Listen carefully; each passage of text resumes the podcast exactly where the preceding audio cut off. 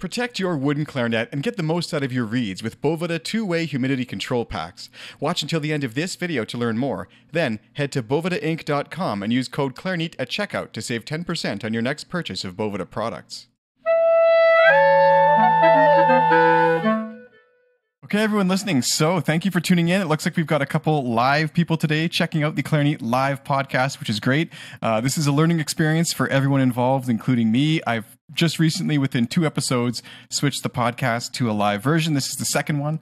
I Learned a couple things last time. My mic was too hot, so sorry about that. If you listened to that episode, I'm trying to fix the audio problems. And also, I realized I got to look at the camera if I'm talking to the audience. So uh, I got my guests here on my huge wide screen and my questions and all sorts of stuff. But if I'm talking to the audience, there's the camera. I should be looking at that. Lesson learned. anyway, so we do have a fantastic guest today, Tommaso Lonquich, who is an international soloist and uh, many other things, actually, chamber musician. He's done all kinds of stuff with music, but he's recently also added a second career path, which we're going to talk about today. Uh, since we last talked in 2017, I believe it was, so amazingly five years ago, which I I can't really believe back when the podcast was in double digits still. Um, so much has changed. You're also a father now, and I'm a father of two children in that time. So it's it's uh, everything has changed. So I can't wait to discuss uh, not only kind of a life update from Tommaso, but to hear about his new uh, and second career path, which it sounds like uh, is is probably not something you'd expect at all. Um, but also just about being a father and, and, juggling all these life commitments, which is surely something that I am uh, experiencing myself. So Tommaso, welcome back to the program. Great to be back with you, Sean. So I'm really looking forward to today's conversation. As I said, let's just dive in kind of for an update. I mean, I can't believe it's been five years, half a decade. It, it literally feels like yesterday that we last talked. So, uh, definitely, definitely. how is it going? And tell me about your your being a father and your new career path and everything that's happened in that time. Yeah, I mean, a lot happened, right, in the world, but also in our personal lives, of course. Um, yeah, I guess, uh, of course, fatherhood was one thing. It coincided mm, with the pandemic for me. Um, so it actually uh, was both a little unnerving uh, and at the same time it made the pandemic time uh, uh kind of beautiful with uh, with a little daughter on the way. Um, so that was a part of it. Another silver lining that uh, came with the the pandemic was the fact that a lot of things moved on Zoom. Uh, which was of course not so pleasant for us musicians to play for microphones uh, or to you know to have so few events to uh, so few live events. Uh, but for me one of the positive things is that i could continue uh, an education a training that i had started back in 2010 to become a, a lacanian psychoanalyst. Um, and i had started that when i was in madrid living there and there was a very good training center there uh, and then I had to interrupt that that uh, passion and that career path um, because my well my life took me elsewhere with music and and uh, the places where I was living uh, didn't have that same uh, kind of training uh, possibilities available. Um, with the pandemic also came mm, the possibility of continuing that education because my actually my very same old school that I had studied in uh, began to offer all the courses um, also online. So I could actually continue and do my second, third, and fourth year of specialization.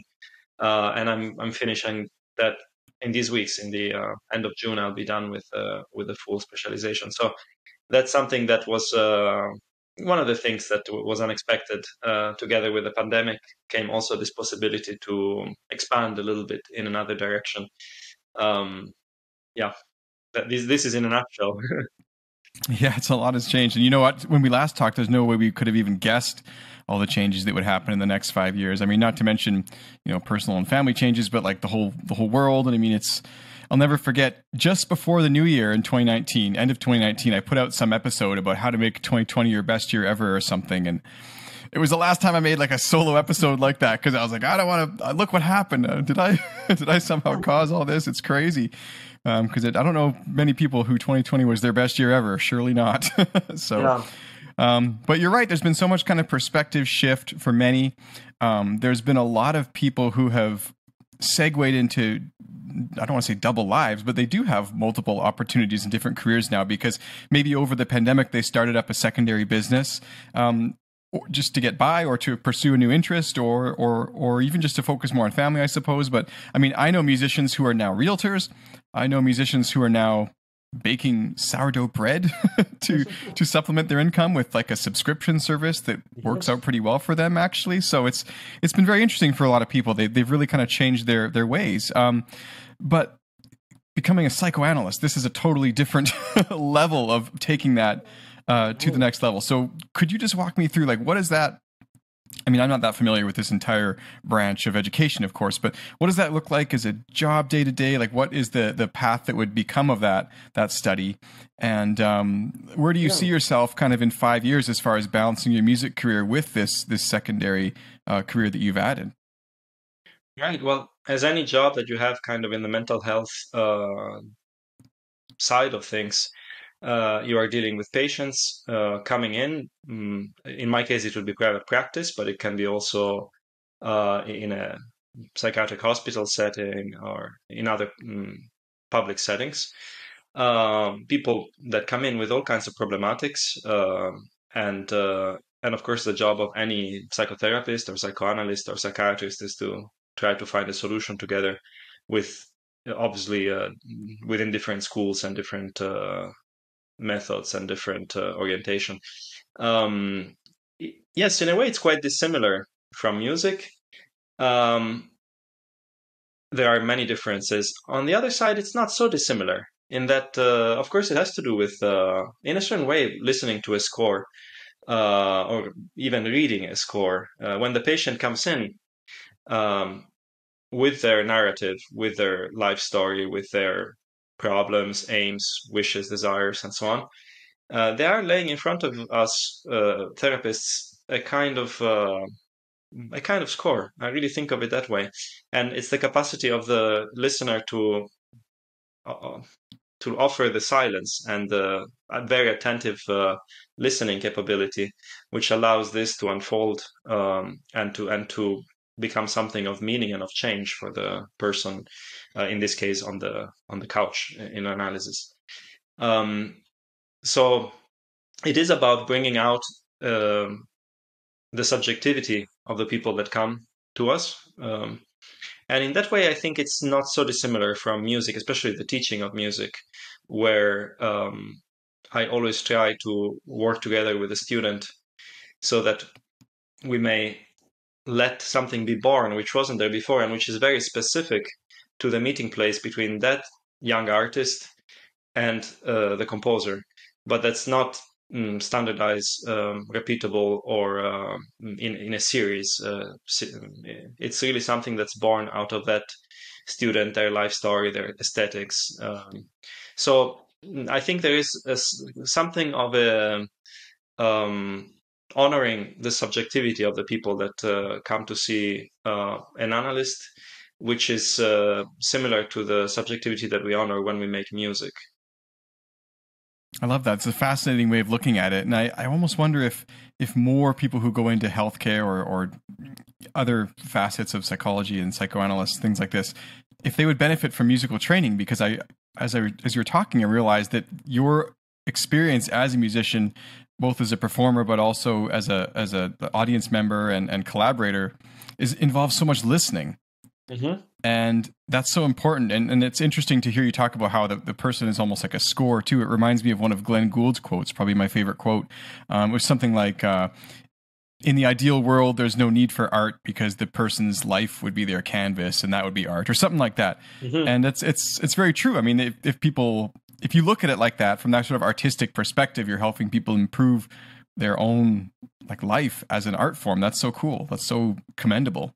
Yeah, there is a sense in which the framework of the of the psychoanalytic office is a place where that can unfold, uh, where there is a, a, complete openness by the therapist, hopefully, um, to to anything and everything which the person uh, might bring with them, which is, uh, of course, includes especially things that they don't want to admit about themselves, things that they don't want to see, things that uh, uh, most of society doesn't want to see about each of us, and and that's a place which is very uh, very accepting, very safe, and and for that reason, I think it is uh, a special um, setting and something that ought to be preserved uh, in times where judgment is uh, ever present, also on social media, and uh, it's a world which is um, seemingly very liberal and open, but uh, in reality, um, the the insult, the um, the uh, ostracizing is behind the corner.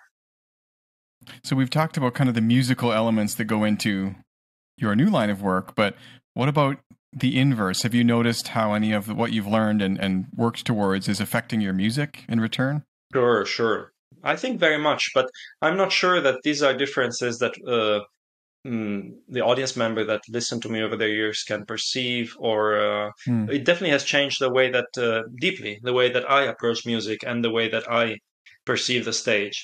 But that's also part of uh, that, that's beyond the um, theoretical training and the clinical training to become an analyst. That's also simply the result of one's own analysis because uh, to become a psychoanalyst, one has to undergo several years of uh, analysis of one's own.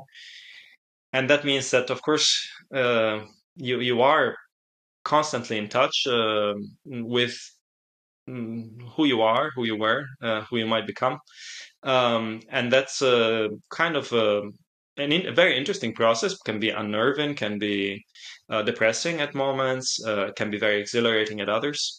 And, but it definitely changes your subjective position with regards to uh, professional life, to family life, etc. This this is something extremely personal and subjective, so I cannot speak in general. But I can say that um, my relationship to the stage has changed. It is more relaxed in a certain way, uh, without um, having given up. Uh, I think, I hope, um, a, a, kind of um, um, extreme interest in uh, bringing out the the meaning that uh, I, I, suppose the com- each composer was trying to include in, in with that ink. Um, so, um, but yeah, definitely things change. Uh, I think whenever anyone adds another side to their musical profession, uh, in this case perhaps more because psychoanalysis goes to touch really the course of one's being, including in our case as, as musicians, for instance, why am I a musician? What, what am I doing here? Um, yeah. Which is something which was anyway, I think, tested for all of us very much so during the pandemic uh, months and then years. Uh, what are we? What are we to? What are we without a stage? For instance, uh, are we needed in society when it seemed, uh, um, especially at the beginning, that we were dispensable? Um, so I think that for me simply coincided with this with this uh, um, thinking about our role. I love all that. And I'm bursting with questions. I'm trying to think of exactly which direction to to take this here. But maybe a good one is um, like I'm imagining as a musician that you might wonder about some of the people who wrote the music in the past. Like, do you find that your new knowledge of of of uh, you know this whole field has made you wonder about the the the frame of mind or the the composers themselves behind some of these pieces of music like certain works like Tchaikovsky 4 for example seem probably to come from a, a, world of depression or anxiety or not to mention you know Beethoven losing his hearing and and just these these kind of behind the scenes um, psychological turmoil that so many artists seem to go through. I mean I find myself wondering if they had had access to better you know treatment or healthcare like this um, Oh, we might not have had, or what? We might not yeah, have had what, great great symphonies. yeah, I mean, like, what's I don't really know what my question is, but like, I guess how do you reflect back on? You're talking about the past of music. I mean, and the interpretation of music with this sort of newfound career and knowledge path. Right. I mean, I think I think for me it uh, it mostly mm, augmented even more my respect for the for the score for for what comes not not just the printed score, but everything which feeds into it. Yeah, all the context, uh, for instance, of performance practice, of uh, musicological knowledge around the printed music, um, everything which goes there, which allows me to um, bring the music alive with of course with my subjectivity involved it's uh, there would be no other way to do it yeah but always to begin from the from from what I believe that the gestures mean. Uh, in the same way as if somebody would be putting up a, a, Shakespeare play or something like this, we would really go from the words and try to to catch all the double meanings and all the context of the Elizabethan uh, situations. And I think um, as an analyst, you you try to extract yourself as much as possible from the patient's life. It's it's not precisely a matter of empathy, um, because empathy can be very deceiving. You know, we could think that uh, we are empathic with somebody, but we're actually um, kind of going after our own meanings and our own memories and our own uh, triggers rather than what the patient's life uh, is and their own feelings. And I think that's the risk sometimes as we interpret music that one can um, do, drown out or saturate the score with one's own feelings, which is great if, if they're somehow connected, if they find a place within the architecture of the piece uh, as it was conceived. Psychoanalysis helped me, for instance, I think, to accept certain idiosyncrasies of uh, specific composers or specific works, things that are really special and found only in a, in a particular piece, for instance, which are really strange and unusual um, which maybe I would have tried to hide or gloss over, uh, even certain notes which might be different, which people tend to adjust to to make everything more traditional or more uh, predictable. Now I'm more um, open to the possibility that that life is full of strange things and people are very different from one another. And there might be plenty of uh, uh hints within a score that something ought to be performed without uh, smudging the corners or, or hiding a certain degree of strangeness or meaning that the composer had put there. You know, within the psychiatric and the psychoanalytic uh, literature, of course, there are favorites. I mean, some people come up over and over again. Of course, I, I cannot count the, the uh, articles and books written about Schumann's condition, diagnostic uh, guesses about what Schumann's uh, condition might have been, if bipolar disorder, schizophrenia, um, result, results of syphilis, and but and of course Tchaikovsky, etc. You know, there are uh, there are plenty of things you can go and try to diagnose uh, past historical figures with an artist and so on. Um, I'm not sure that's that's super interesting. That that's I think that's that can be quite deceiving when you don't have the person in front of you. Yeah, totally. Um, so, and also, I, I, do believe that notes uh, and scores, um, the same as uh, paintings by an artist, they are in a world of their own in a certain way. You know, they begin to walk with their own two legs uh, once uh, uh, once they leave the the parental uh, uh, ink. Yeah. So yeah. Um, but yeah, it's it's a big topic and it's a good question because it's a question I grapple with every day. How how are these two sides of my uh, um, these two passions and now these two career paths influencing one another? Well, it's so funny to hear you talk. It made me actually just realize something about myself I've been trying to figure out. And that is, um, so my, one of my things I started over the pandemic was I've had like some songwriting projects I've worked on for years and never got anywhere, but I decided to try and actually bring them to fruition sort of so um, but i've had i've been talking with the person i'm working with like the songwriting teacher i guess um, about this. And I'm like, I don't understand because I've performed so much over the years and like I put myself out there and do all these things, but like I have a severe anxiety about playing these for people. Mm-hmm. And we couldn't really get to the bottom of it. But you just made me realize, I think, that it's because I've been on the performing side of the music and this is my first side on the true creation side. Right. You know, being vulnerable in that way, not performing someone else's. And I, I guess what you're saying is that the, the composer's emotions, you're responsible as the performer not to kind of color it with your emotions, but to interpret their emotions and what they were and that's really interesting to me. Yeah. Because you're right that for me now trying to be a songwriter in a way and, and, work on these projects or it's very different than performing a piece of clarinet music that was written by somebody else where i'm trying to sure. I find the the, the super interesting um, situation happens when you've got a superimposition right? When, when you yourself are working um, you're working out and performing your own material uh, then you have this uh, kind of doubling where you are the creator and the interpreter. And uh, I mean, we have many, uh, luckily, many examples of that in history, uh, and of course, many documents of that through recordings. I mean, Stravinsky conducting his own works, Strauss conducting his own works, and Debussy playing his own works, and so on. So we can go back and listen from the beginning of the 20th century to all these great composers and, and people that we feel are almost mythological or from another era, but we have their recorded works, and and how their performance differs from their notation. This is also fantastic. Mm-hmm. I mean, it's, it's very often very far from their notation, including Stravinsky. Not not very far, but including Stravinsky, he has, for instance, slightly different metronome markings than the ones he marks uh, when he's the performer, the interpreter.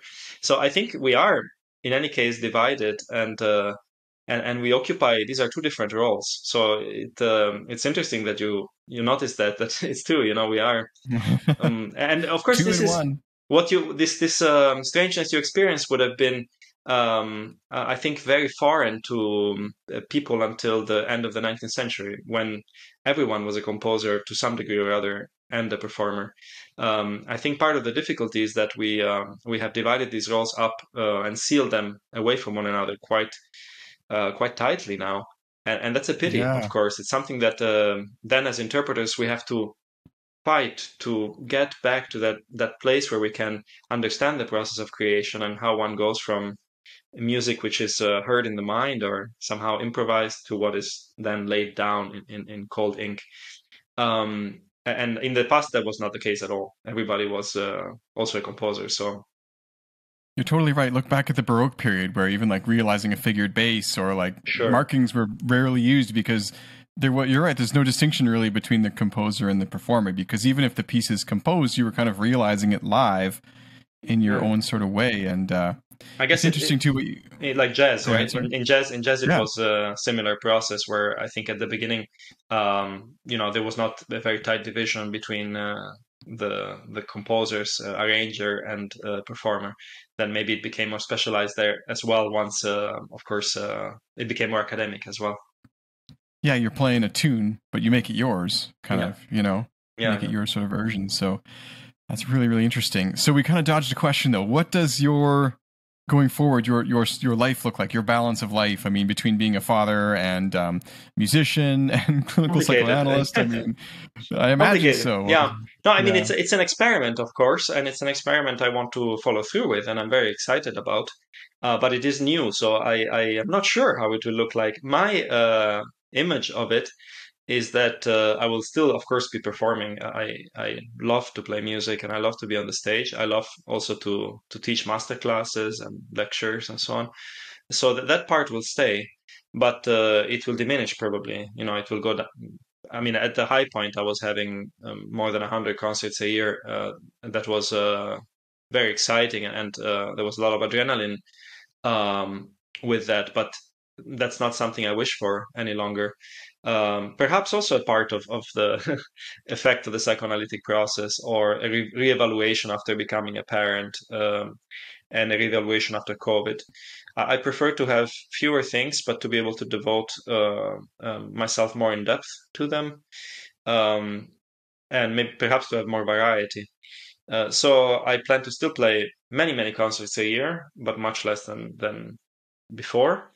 Um, and then I plan to have patients. Um, uh, of course, not as many as uh, one uh, um, therapist or analyst would be uh, full time involved in the profession.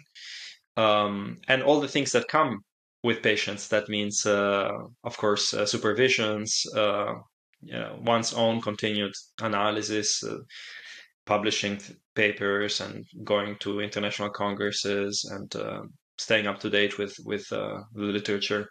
Um, and, and then yes, of course, being a family man and a, and a father. Um, so we'll see. We'll see how that works. I, I believe it's possible. Uh, it's not so common, but I know of uh, a couple other uh, musicians who are also not analysts but uh, psychotherapists, uh, and they have been able to find uh, a kind of balance with it. So I'm confident it can be done, but we have to see. You know, until until we're thrown in the on the field, uh, uh, we don't know how the how the game will play out. So. Totally, and you know, I, I can totally relate to what you're saying about kind of finding the balance. I mean, it's it's interesting because I, after the pandemic, um, or sorry, just before the pandemic, I was going to take a year off of music essentially and just do the podcast because you know I'm fortunate to have my job and and uh, I was like, I kind of want to be just around. Like my kids are really young; it's an important time of life, and and uh, so I'd planned to take a year off of music. Little did I know it would turn into about three years. But but uh, I haven't really pursued going back because I don't really. And a lot of musicians can't understand this, but I don't want to find myself in the concert hall on every Friday and Saturday evening, for example, all summer. Or like I have friends right now playing multiple back to back shows of a musical eight shows a week for the entire summer in a hot little boot. And it just it doesn't sound attractive to me in my place yeah. of life right now. so I, am looking at it almost like a sabbatical. I can choose to go back, but currently I'm choosing to work on my own projects, my own musical interests, of which I never thought I'd have the time to do. So like, there's that old phrase. Um, I can't remember it exactly, but it's something like you know. Uh, is that good news or bad news? Well, ask me tomorrow because you never, you don't know until you get to see it play out. And even the good news could be tomorrow's bad news, and the bad news might be good news. And I mean, yeah. look at hurting my hand years ago. It resulted in me kind of focusing down on the podcast because I couldn't play. Mm. Um, so it just you never know how things are really going to work out, and I, I've become kind of comfortable with that and also to realize, and uh, that's part of the book club. I started up the book club for the podcast again, which I'll just quickly plug right here. So we're reading uh, the music lesson by Victor Wooten this this month, which is actually I'm really enjoying it. It's kind of interesting in the sense that he's. Uh, kind of talking to some sort of spiritual guide or something and uh, but he, he kind of goes through this the book yeah there's no such thing like a great musician isn't like a clarinetist they're a musician no matter what they do, whether they're playing pots and pans or bass guitar, they can pick up something and make music because they are a musician. You know? And so if you look at your life like that, yeah, you can you can do whatever you need to do to to make it work and there's no kind of shame in taking time away or time off or sure. taking a sabbatical. I mean, sure university professors get a sabbatical why don't i you know yeah i think that that was you also a, a, lesson of the of the pandemic for many of us no that things are mm-hmm things still go on. Um, some people, you know, it was uh, of course highly personal. Some people really suffered from from not uh, being able to access the stage, and and for some people it was really extreme the the suffering. Uh, for others, uh, it was a realization that they didn't need the stress of it, or there was all kinds of uh, approaches to it. Um, uh, for me, it's very hard to separate what the effect was of the of the pandemic and this kind of big world event and everything that that meant for musicians from the paternity. Um, because uh, becoming a father happened at the same time for me. Um, so that that's what uh, complicates a little bit my when i look back what was what you know trying to separate the effects of the the world events from the from my very own uh, little family. Um, in any case, yes, the the shift uh, happened, and I agree with you. I mean, for me, it's it's the same. There is, of course, um, there was a certain blessing in seeing my daughter grow uh, and to be with her daily uh, for the first few months of her life. It's um, it was a luxury, we can call it that, yeah, in, in the context of the pandemic. But it was a certain luxury which I would have never given myself, probably. Um, had the music world been churning and uh, going on as it did at high pace because of uh, fear of missing out, right? Uh, we we want to be on the stage and we want to play and we want to say yes when we're called for something. Uh, so I'm not sure that I would have um, had the, the the possibility to the courage to do that. But since everything stopped, since everything was on hold, um, I think that that allowed many of us to, um, to some degree or other, relax into the acceptance that that was the the current situation. Yeah. Yeah, it's kind of an unprecedented thing. I don't know that many other generations have really experienced it in the way that we did, and it was very, it was very interesting and strange at the same time. I don't know. I just want to jump in here and say to the audience: there's four people still watching. We had we had six at one point, but two have bowed out. I don't know where they went, but um, in about 15 minutes, I'd like to do a couple listener questions. Um, if not, of course, I can keep asking away as I do. but if you do think of anything, you can go ahead and post it in the chat, or you can, uh, you know, request to call in live. That's a new feature we're testing, and if you can find the button to do that, I will accept you to come on and ask a question, which would be really good. So, and those listening after the fact, these interviews are recorded live, and you can check them out at clarineat.com uh, or on YouTube, the YouTube channel, to actually stream them and check them out. But if you want to be here live when they're happening, you can join that at uh, clarineat.com slash live after the fact. Um, so let's not forget to talk about your music. so you have also a new CD out or new yeah. album, I guess. I'm new album, myself. Yeah. Yeah, it's it's an album Moonwalk. and a CD. Yeah, it's called Moonwalk. um, it's been out now for a while, but uh, of course it it came out. Um, it was also a strange time for for CD releases uh, during the pandemic for a whole bunch of reasons. Um, mm, uh, also logistical problems, right? Uh, bottlenecks and so on. But uh, in any case, the the CD uh, came out. Um, it's it's been out now over a year. And uh, it was a, a, a, real passion project for me and for my father. Um, he's a pianist and conductor, and it's something I had kind of had as a desire since I was a child or definitely a teenager that one day it would be uh, very nice to record something together, and specifically the Brahms clarinet sonata. I knew I wanted to do that with him. Um, and then we decided to build a project uh, around the Brahms sonatas, uh, the Saint-Saëns sonata, uh, and three little miniature pieces by Debussy, Busoni, and Reger. Uh, and out came uh, this album, which was uh, recorded before the pandemic, but of course came out quite a bit after.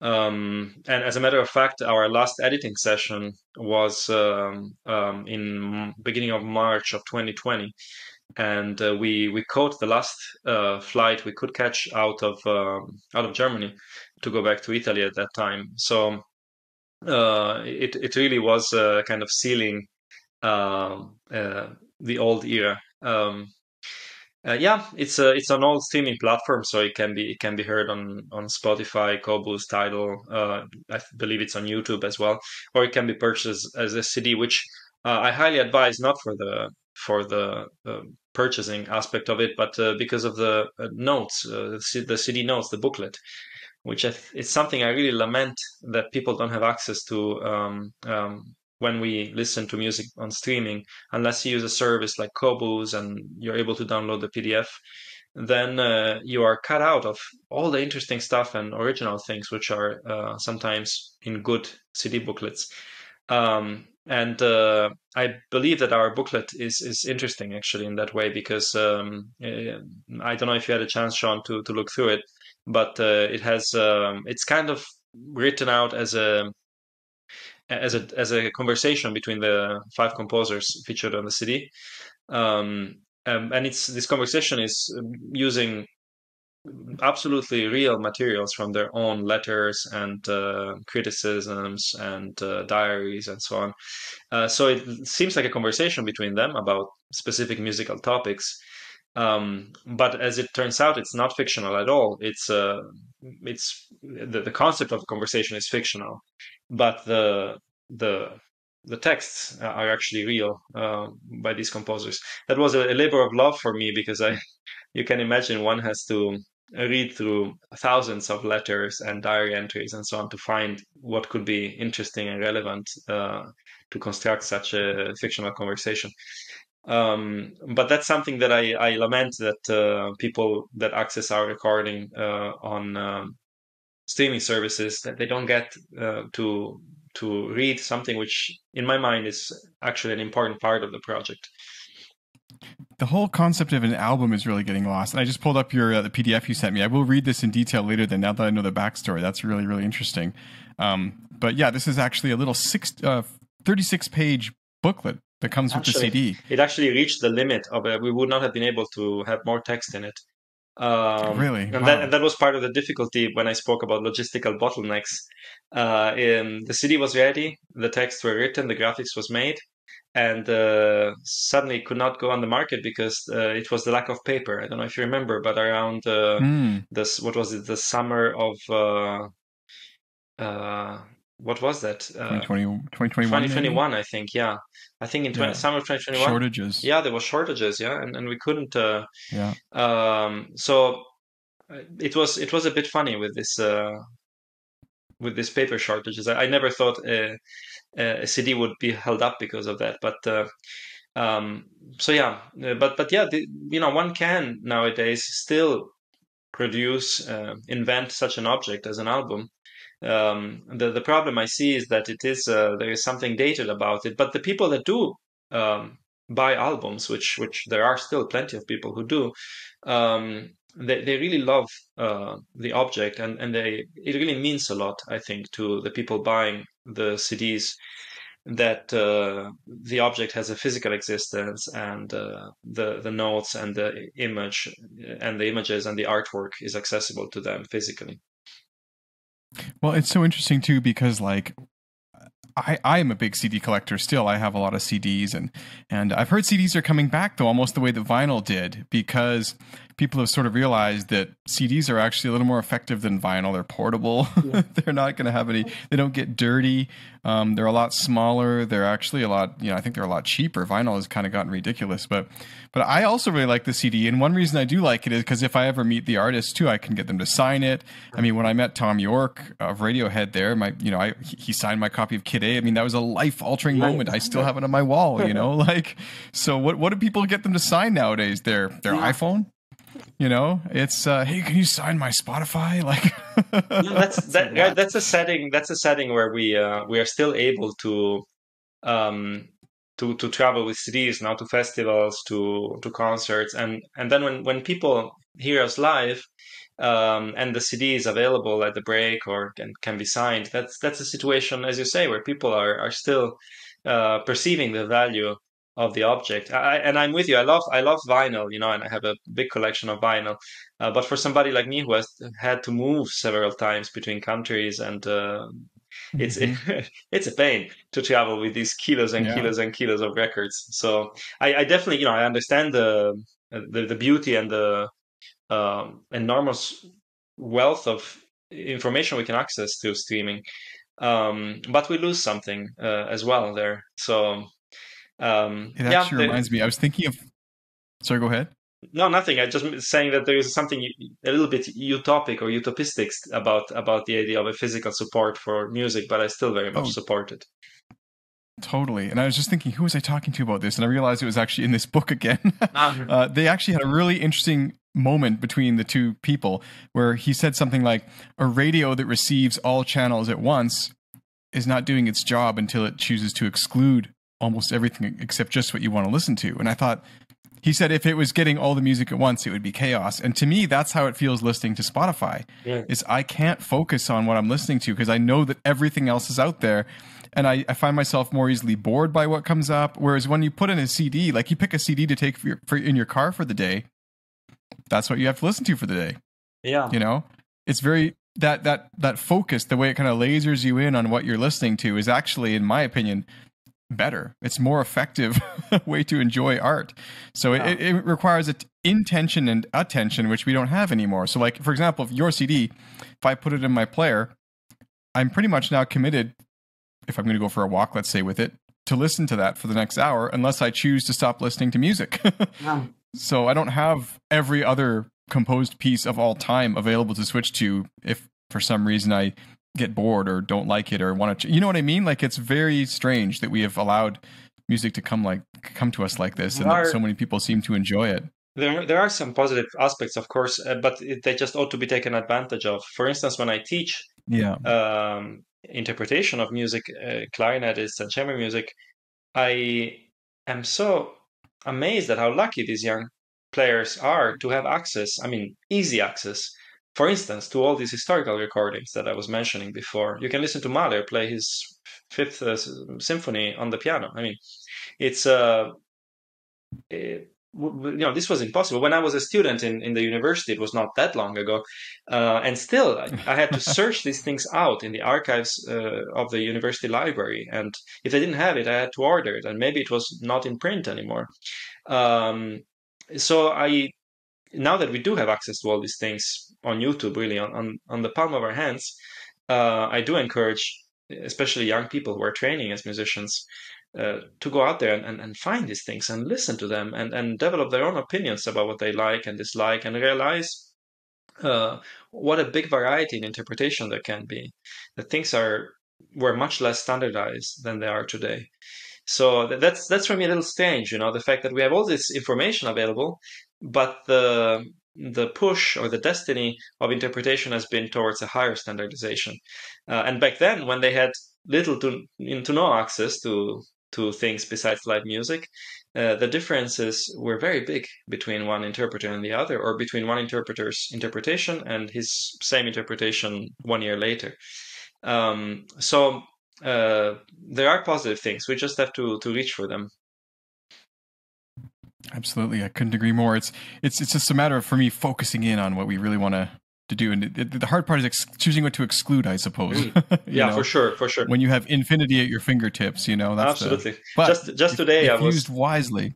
just today I was listening to the uh, the, the the end of uh, Histoire du Soldat. There is this moral uh, in in text, the poetry, um, and it says mm-hmm. something along the side of uh, you know you cannot have the past and the present as well, and um, one uh, uh, one happiness is great, but if you have two happinesses, they cancel each other out. You know, so uh, there is something about the exclusive aspect of a happy moment or something beautiful is is very limited. It is a single thing. You know, it doesn't have the possibility to to be there alongside something else.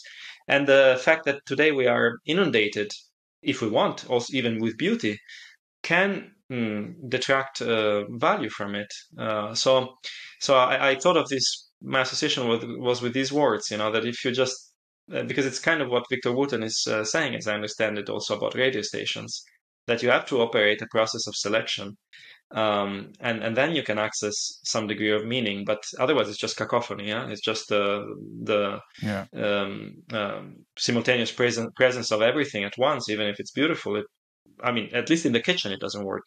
it's overwhelming. Yeah, you can't just put everything in the pot and have oh, a good meal. It takes planning and. Yeah, yeah, that's a good. That's a great analogy, actually. I know. I love cooking analogies. there was also an Onion article yesterday. This is right on point. It said something like, "Woman trying to live in the moment continues to get interrupted by future moments or something like that. that's great. Yeah, yeah. yeah that, that's great. I yeah. laughed. I was like, that's that's so true. That's the challenge. Being present in the the moment that's still coming. Right, that's, right, that's right. the weird part. That's important for us, so. especially on the stage, not just uh, not just in life. Absolutely. So before I move on, I've got 10 questions at the end here I want to quickly ask, um, kind of rapid fire, and then we'll do some listener questions. It looks like we got five people here now, which is great. Um, so listeners, think of something to ask and uh, post it in the chat or tune in, call in, I mean. Um, but I just wanted to quickly ask, is there something that you wish I would ask that, that I didn't ask that you want to bring up today on the show? Um, no, no, I was very happy with our conversation. I think we, we need to uh, yeah, it's very we need to exercise the the ability to select and leave things out. yeah, absolutely. That's the takeaway. I think. Do you have any questions for me? No, it was just a no? great. I mean, it was a surprise to see that uh, we have this new format now. I wasn't prepared for it, and I'm I'm happy. I'm sorry, I meant to mention. Yeah, but but I'm happy. I'm happy that, that we are we're also moving on. You know that things change. That uh, this is also a good sign that we are fluid. Yeah, I did. I had to do a lot of thinking. I, uh, as I closed up the podcast for at the end of last year, I just kind of realized that you know a lot has changed in eight years, and it seems like it has to go video. And, and, what does that mean for me? And I'm also really sick of social media. And how can I create kind of a bit of a community without spending all my time on Facebook? And so this live platform that lets people tune in to me is a much more intimate um, experience. And then of course, though, this will go live on YouTube later for kind of the mass consumption out there in, in the wild. But so, so I've got 10 questions and uh, maybe someday I'll assemble these all into a little blog post or something that we can hear what everyone had to say. But uh, um, I don't think I had any sort of lightning round back in the day when you first came on. So these hopefully are all new, but we'll see. what is your very first or most profound musical memory? Uh, for me, it has to do with uh, with the home. You know, with music being made at home because uh, there were many musicians in my family and the kind of the feeling of waking up in my bed warm comfortable and hearing some chopin or schumann being played on the piano across the wall. Um, that's i think what has stayed with me of music is this uh, very cozy domestic uh, aspect of it. I love that, comforting almost, and I love how that album is with your father. Actually, I meant to mention that I'm having uh, um, James Campbell on soon. It turns out his wow. son is a guitarist, and they they did an album together too, and have worked together for years. So many greetings to James. family affair here. Yeah. um, what is the best piece of musical advice you ever got, and who gave it to you? Or what is a piece of advice you think people should ignore? Uh-huh. Um, actually, you know, the best uh, it's uh, hard to say the best, of course, because uh, one any moment uh, I could come up with something different. But I'll speak about something very simple that uh, Eric Hoeprich, uh, the the early clarinetist um, or er, periodist when clarinetist, uh, told me when I met him many years ago in Amsterdam. I went to visit him, and I was unsure about my career path at the time. and he says, "What? Well, what do you like? What do you like to do?" And he said, "Well, I like to play chamber music." I said, okay, then go for it. And I mean, it's something so simple. It's really, but you know, very often these simple moments can be they can mark, and uh, and for me that was a simple moment that had an effect because until that moment I just didn't think one could be a chamber musician as a clarinetist. Um, and of course, this came from Eric, who had been, you know, the pioneer of the early clarinet. So he had invented the whole thing how to build the instruments how to play them. Um, so this was really somebody who had been courageous with his choices had moved from the us to europe to to to be on in the early musical scene. Um, so when he told me that uh, and i thought well what am i going to do? I mean if i'm lucky i'll be an orchestral musician um, which would have been fine no doubt also but actually i just went for this chamber music direction and it worked out for me. Um, career wise as well. And I'm I'm very thankful that that happened and that was possible. So I think back to Eric, and I would like to to thank him for that because I think it was uh, it's the most obvious thing, but I think sometimes young people need to hear it. Well, what what do you want? And if it's not there, let's find ways of creating it, or or let's find ways to Absolutely. to uh, to to connect with people that can help you construct this niche and so on. So that that would be that I think. I love that. And you know, it's it's totally true. And I think for me a big thing has been realizing that your career path doesn't have to be the same as your teachers or your colleagues. And indeed it can't be because it's your career. Yeah. you know? So it's gotta be something new or different. And and also the hardest thing which came latest for me was that people also don't need to understand it. As long as you understand it and it works for you. Sure. It doesn't it doesn't really matter what they think. Yeah. you know? So um, what piece of music or album specifically changed your life the most? Uh, I I, I, often think about um, Richard Stolzmann's Copland Concerto. Uh, there was a series, uh, a mini series of I believe six episodes, which was done by the BBC in the early '90s, mid '90s, uh, and um, uh, it was uh, called Concerto. And Dudley Moore, the pianist and, and comedian, he was kind of the presenter of that. And in each episode, there would be a different concerto with a great soloist from the time. Um, James Galway was there, and um, Alicia de Larrocha, and always it was Tilson Thomas with the London Symphony, and uh, it was a great one-hour show where the first part was all the uh, the musicians meeting and coming up with an interpretation and interviews and jokes, and uh, you really could see this piece coming to life. And at the end, it would follow a whole performance uh, done in a very theatrical way uh, by the BBC. Um, and I just remember the Copland concerto and how uh, how Dick Stolzmann was playing it, and it was wow. Never heard something like that when I was a young kid, you know, nine, ten years old. Um, so I think that that gave me, uh, well, a certain increased my love for the clarinet. And then when I when I uh, met uh, Dick Stolzmann later, it, it was uh, yeah like one of these times in lives which I've been quite lucky to have a few times of uh, meeting a, a, childhood hero. Um, so I'd have to go with with that moment, and I, and I and and which brings me to say that I think television should offer these kind of programs because I think I'm not the only one who was so touched by good cultural programming on television. Yeah, it's something lacking these days, it seems. Yeah. to say the least. Yeah. yeah. Um, have you ever cracked a clarinet? If so, what's the story? And if not, Ooh. what's your secret? Yes, I mean I've had uh, I mean I've had many instruments in my life by now, and many of them cracked at at a point or another because of weather or because of um, hmm, uh, well sometimes not being smart about it. Yeah, coming with a very cold instrument and uh, quickly playing it in a warm environment um, with period instruments, with historical instruments, which I also play. They're mostly made of boxwood, and it's a it's a wood which absorbs a lot of water. So when I've had recording sessions with historical instruments being played for many hours a day in a recording session, uh, they suffer from this. But the latest crack I've had was very silly. I just uh, I dropped a, a, clarinet. It fell on its bell, luckily. So it was just the bell that needed to be replaced. But hey, that's what's insurance, what insurance is for, and uh, and uh, that's it.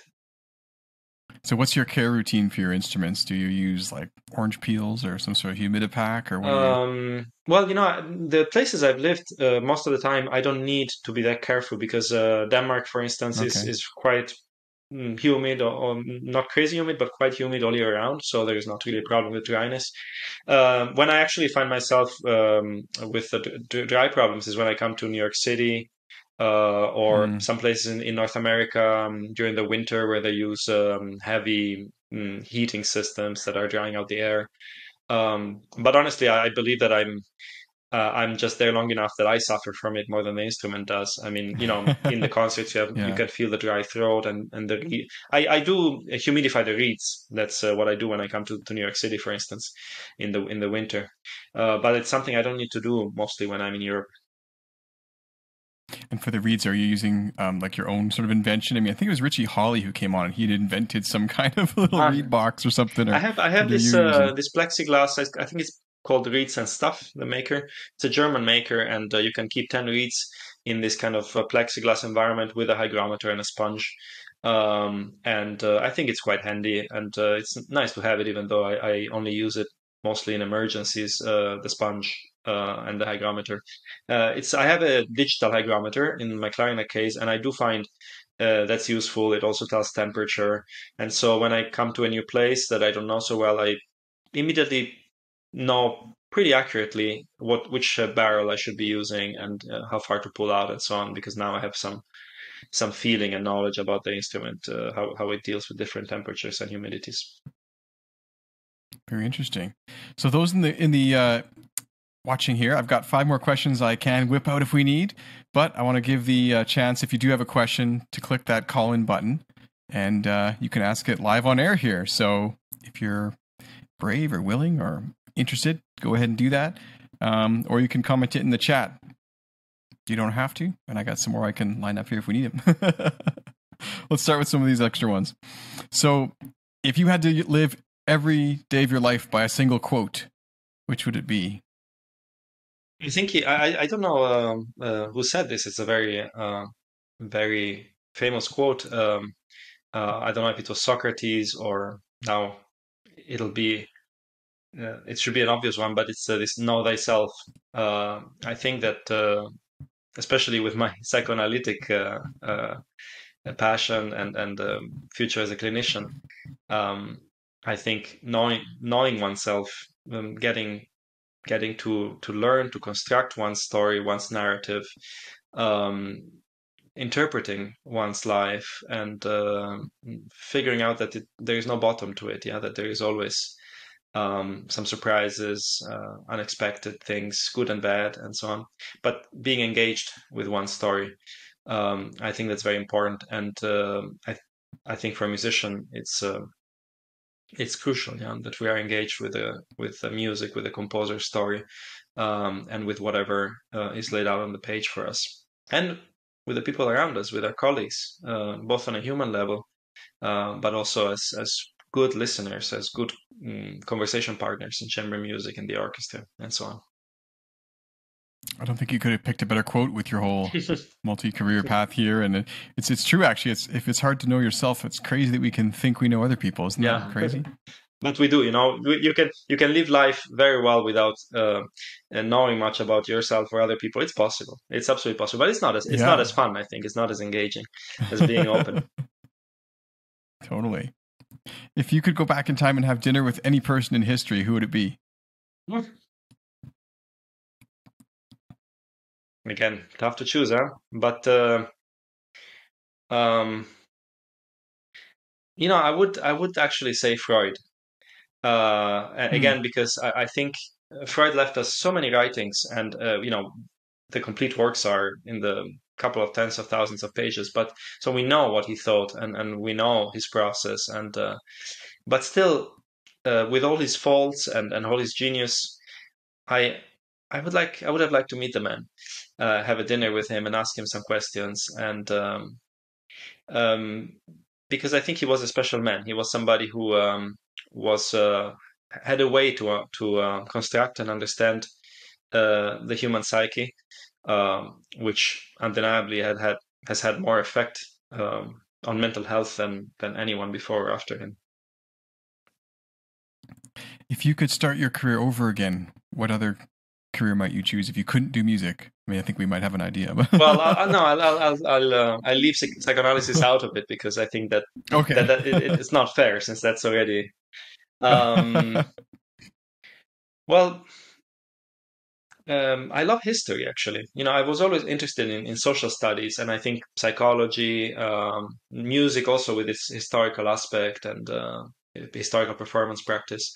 So maybe I would have been some kind of uh, historian or something like that. But I must say it's it's difficult for me to. Um, then I would have had to teach and to have a you know a very good constant contact with uh, with uh, other historians and with students because I think what I what I love in everything I do in music, as in in the psychoanalytic circles and, and clinical work, is that you are working with human beings all the time.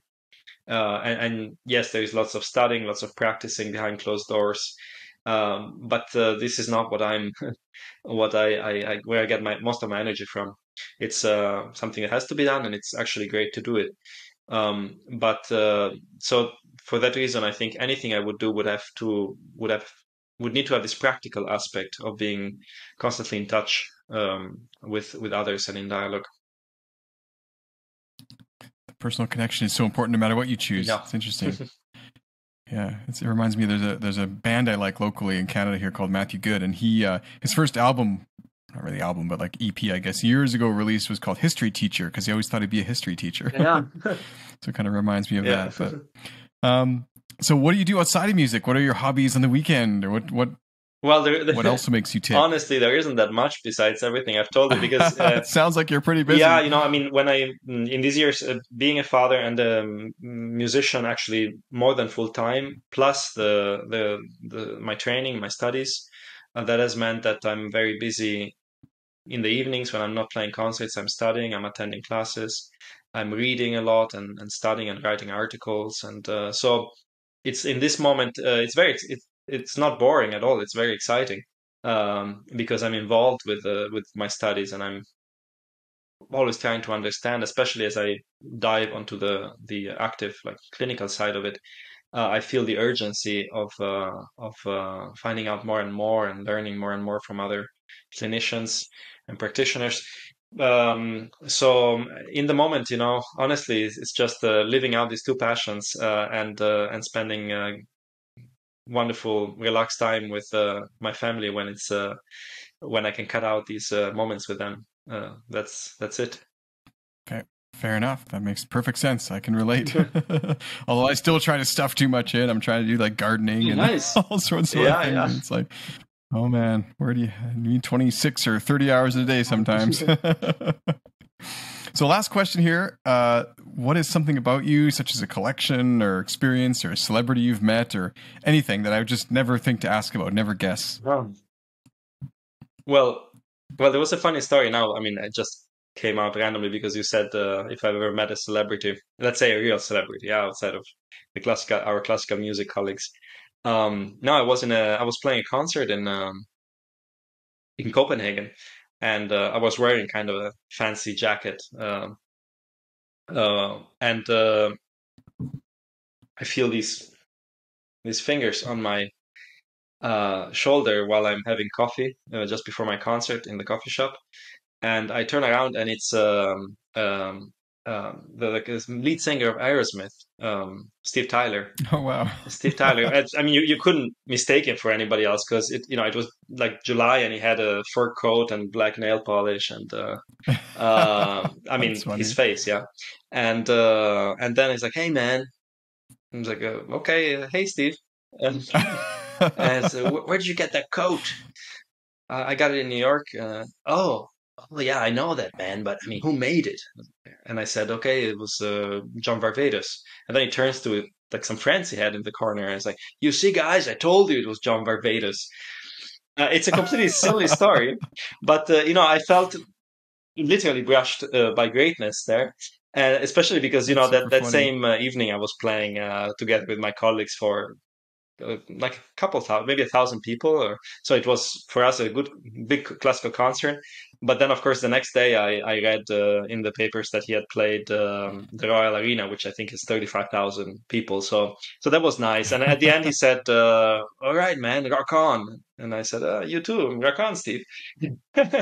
so, um, but uh, that was That's that crazy. was funny and very unexpected. I can tell you That's that funny. when you're faced with, with him. That was just randomly on the street? Somewhere? Well, it was in, in Tivoli, uh, which is the amusement park.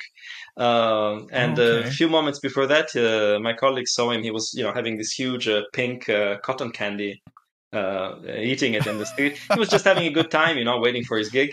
Um, and, yeah. um, and, and but I guess uh, and and you know I found out we had the same jacket, and of course I I praised that jacket even more since he touched it. So, but that's a very funny. a very silly story about mythical creatures. I love this question because I hear the craziest stuff. I learned all about Jerome Bunke has like some weird Tupperware collection, old Tupperware or something, and and uh, it's uh, Richie Hawley again. He he I guess one sat in front of Michael Jackson at a concert yeah. or something. Speaking of Michael Jackson, I meant to ask your whole album concept, Moonwalk. Not to loop back too far, but but you mentioned how it's sort of about looking back at music, but we're kind of moving forward. Like it appears like we're looking back, even though we're looking forward. Mm. Was that a Michael Jackson reference? It is a Michael Jackson reference. Kind of whole... I mean, it's a it's a reference to Michael Jackson's uh, dance move, which is something which, which yeah, okay. you know, in itself, he took from the people were doing it before him in in in simplified forms and so on yeah. and he took it and perfected it and and really made it famous right i mean when we think of, of the moonwalk then it is michael jackson moonwalk uh, but uh, the way that this uh, came up to me was was by simple association because i was thinking about the music on the cd um, for instance the brahms but also saint-saëns uh, these are sonatas which are written very late. I mean, uh, the Brahms are written, of course, in the 1890s, but Saint-Saëns in the 1920s, and it's music which sounds much older uh, it's you know you cannot think that Saint-Saëns was composed um, ten years after Rite of Spring or after Pierrot Lunaire, and uh, and and so when I thought of this, I thought that there is something. Um, you know the importance of looking back and of inheritance and um, the importance of connecting with our past and building something uh, which is of the present um, uh, even though we are accessing our past. Yeah, and this was, of course, uh, a reference to the dance move itself, where you know it looks when Michael Jackson does the move, it looks like uh, he's walking forward, but he's actually going backwards. So there is this.